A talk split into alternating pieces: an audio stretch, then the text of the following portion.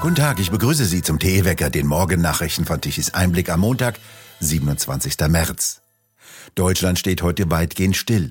Die Gewerkschaft Verdi und die Eisenbahn- und Verkehrsgewerkschaft EVG haben zum bundesweiten Warnstreik im gesamten Bus- und Bahnverkehr aufgerufen. Bestreikt werden außerdem Fernzüge, Busse, Bahnen, Flughäfen. Betroffen sind Millionen Berufspendler, Schüler, Reisende. Auf Flughäfen wie München stehen Flugzeuge teilweise 2 Tage lang still.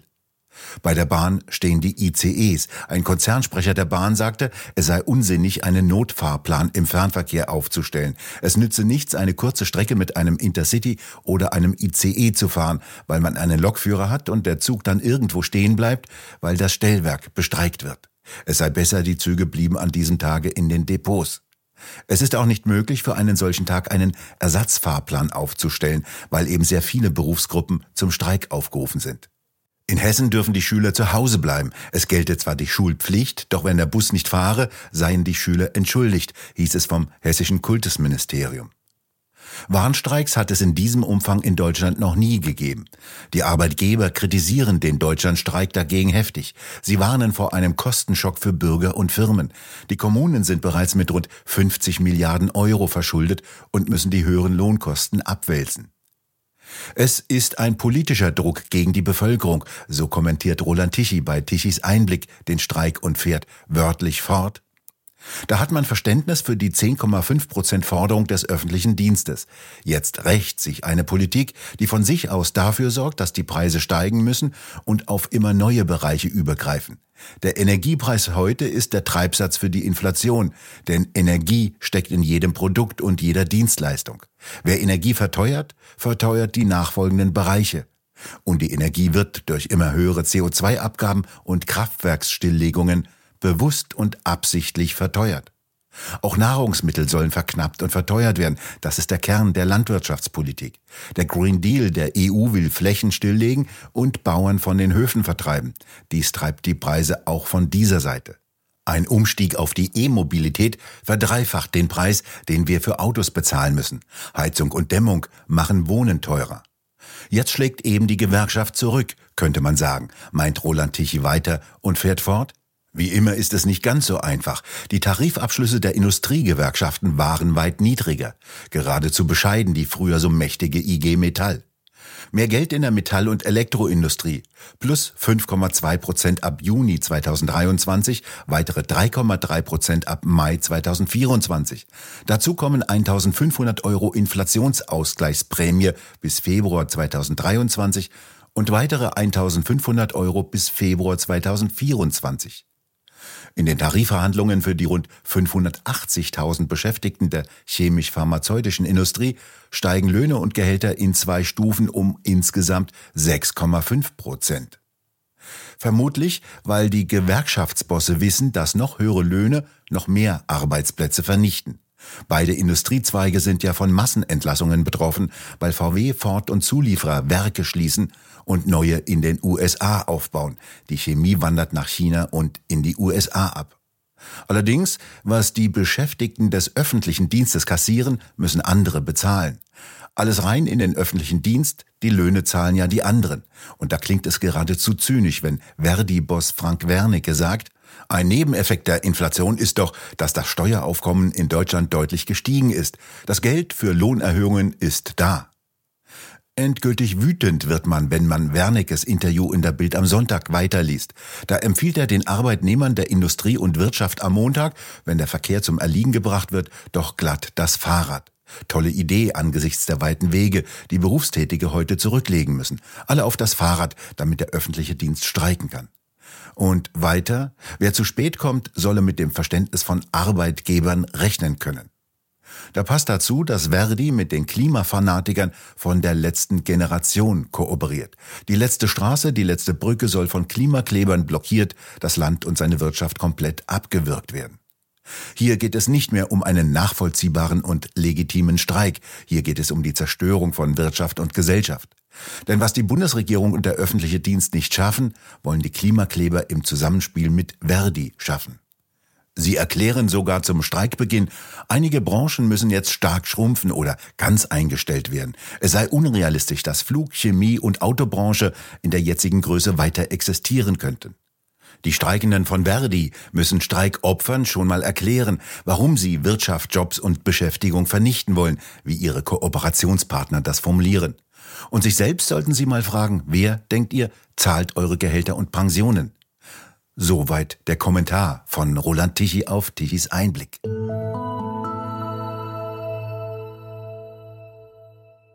In Berlin ist der Volksentscheid für eine sogenannte klimaneutrale Stadt gescheitert.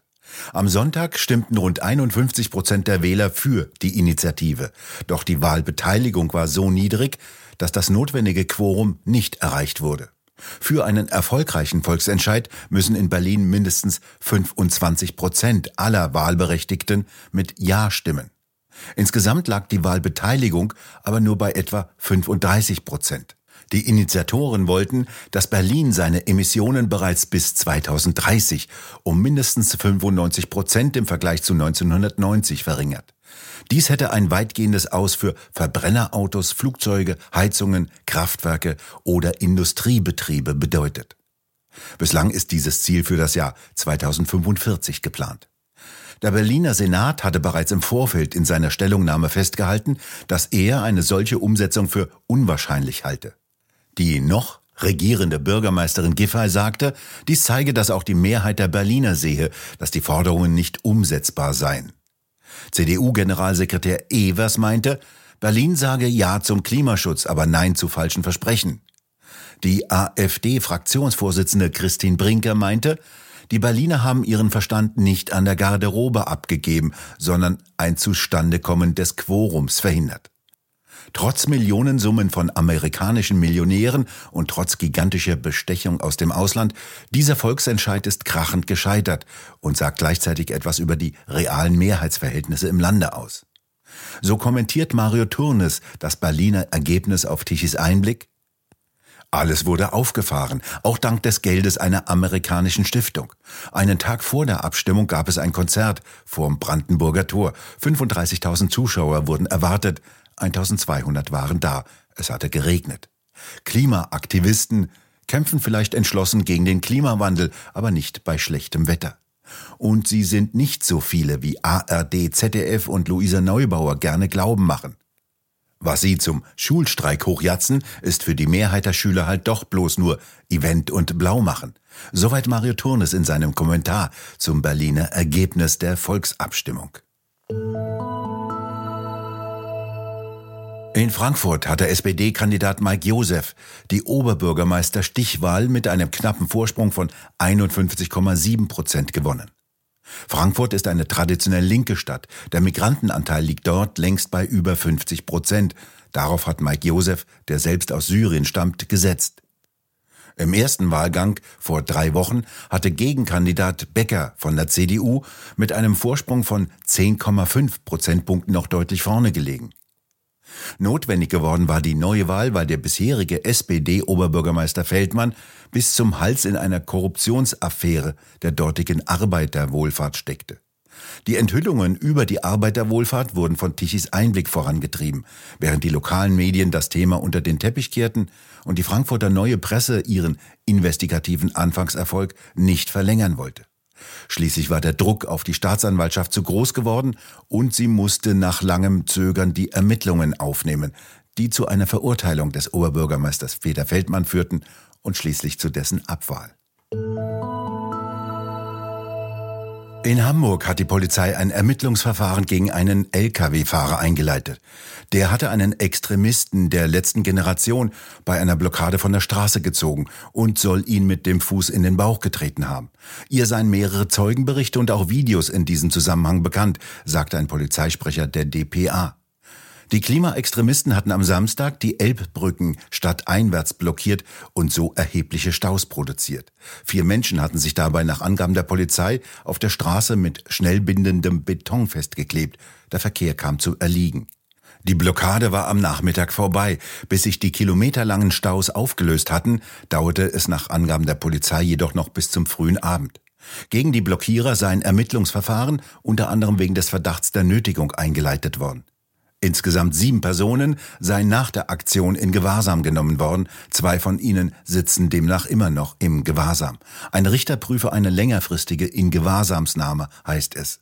Da der Elbtunnel und die A7 wegen Bauarbeiten noch gesperrt sind, waren die Elbbrücken damit die einzige Möglichkeit, von Süden nach Hamburg zu kommen.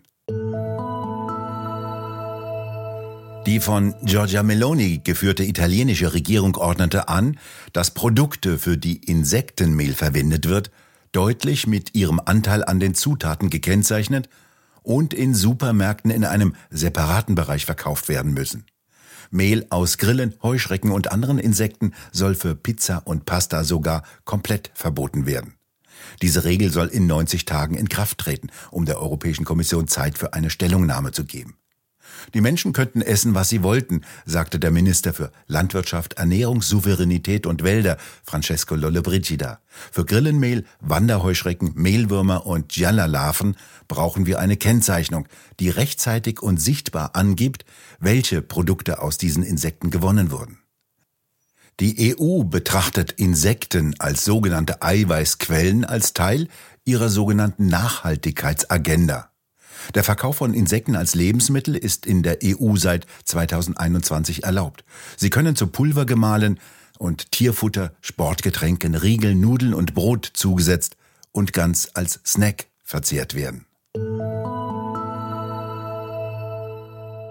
Ein kurzer Kaltlufteinbruch bringt heute noch einmal wechselhaftes Wetter mit Niederschlägen, die zum Teil als Schneeregen und Schnee fallen können. Der bleibt allerdings nicht liegen. Es können sogar Gewitter dabei sein. Die Temperaturen reichen von 5 bis 8 Grad. Im Süden ebenfalls Schauer, allerdings seltener als im Norden. Und teilweise sogar längere Sonnenscheinabschnitte zwischen den Schauern. In der Nacht zum Dienstag wird es kalt, bis zu -3 Grad. Es kann von Norden her kommend, vor allem in den östlichen Teilen, noch einmal richtig schneien. Am Dienstag beruhigt sich das Wetter. Und nun zum Energiewendewetterbericht von Tichys Einblick. Deutschland verbrauchte gestern Mittag um 12 Uhr niedrige 56 Gigawatt an elektrischer Leistung. Nur rund 12 Gigawatt konnten die 30.000 Windräder liefern, nur 13,5 Gigawatt die Photovoltaikanlagen. Ohne die konventionellen Kraftwerke mit ihren 18 Gigawatt gelieferter elektrischer Leistung hätte es nicht gereicht für eine sichere Stromversorgung in Deutschland. Wir bedanken uns fürs Zuhören. Schön wäre es, wenn Sie uns weiterempfehlen. Weitere aktuelle Nachrichten lesen Sie regelmäßig auf der Webseite tichyseinblick.de. Und wir hören uns morgen wieder, wenn Sie mögen.